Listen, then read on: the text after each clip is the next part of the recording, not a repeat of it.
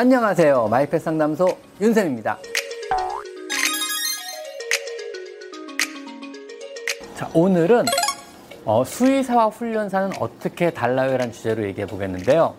행동학에서요, 강아지 행동에 문제가 있으면은 어떨 때는 훈련사가 나오고 어떨 때는 수의사가 나와요. 이 차이가 뭘까요?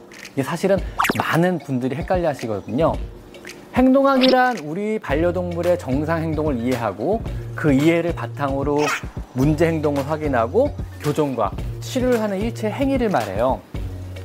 근데 우리들이 행동학에서 수의사의 역할과 그 다음에 훈련사, 아야, 아야, 아야. 훈련사의 역할을 많이 헷갈리는 이유 중에 하나는요.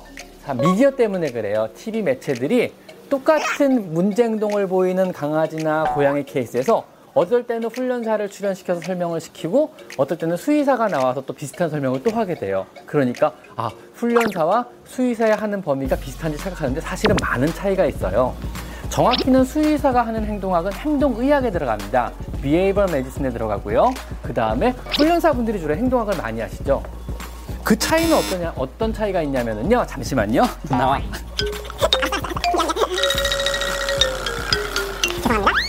그러면은 수의사가 하는 행동학과 훈련사가 하는 행동은 어떠, 어떻게 차이가 있을까요? 그 차이는 어, 이렇게 생각하면 비슷할 것 같아요. 수의사의 역할은요, 어, 소아 정신과 의사의 역할과 비슷해요. 즉 실제로 배우는 것도 비슷하거든요.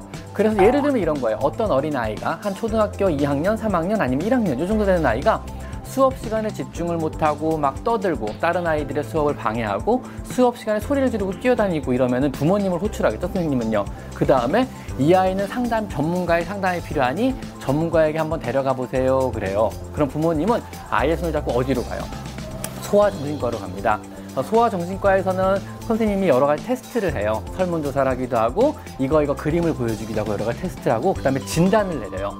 어떨 때는 그냥 아 얘는 정상입니다. 단지 집중력이 좀 부족하고 산만한 아이군요로 끝낼 수 있고요. 어떤 경우에는요.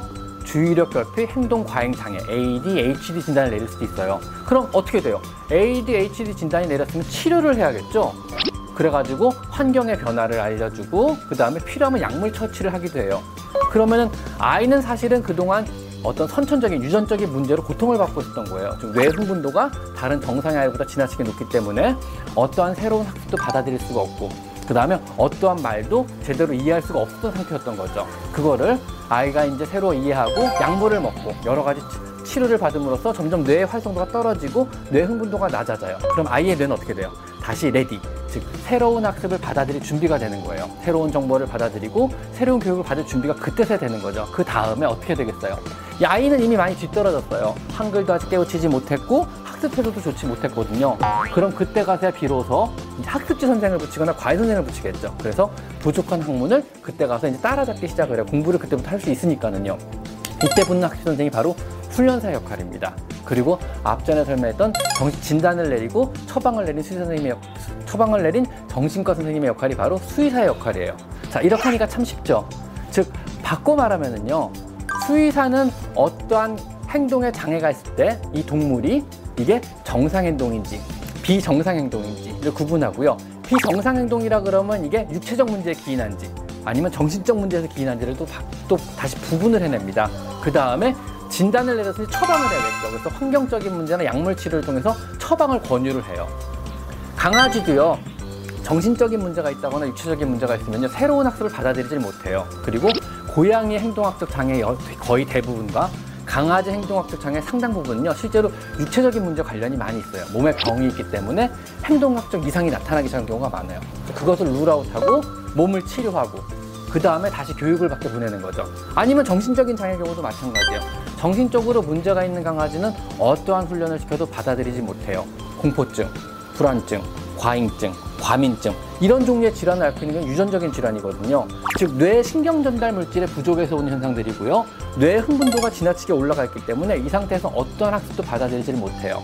그래서 꾸준한 환경의 변화와 아니면은 여러 가지 보조적인 요법, 보조적인 요법 아니면은 뭐 약물 치료 같은 걸 통해서 뇌 흥분도를 떨어뜨려야 다시 뇌가 새로운 학습을 받아들일 준비가 돼요. 이때가 돼서야 비로소 훈련사분들이 훈련을 통해서 얘를 새로운 학습을 시키고 새로운 훈련을 시켜서 여러분과 같이 즐겁게 함께 할 수 있는 상태를 만들어주는 겁니다.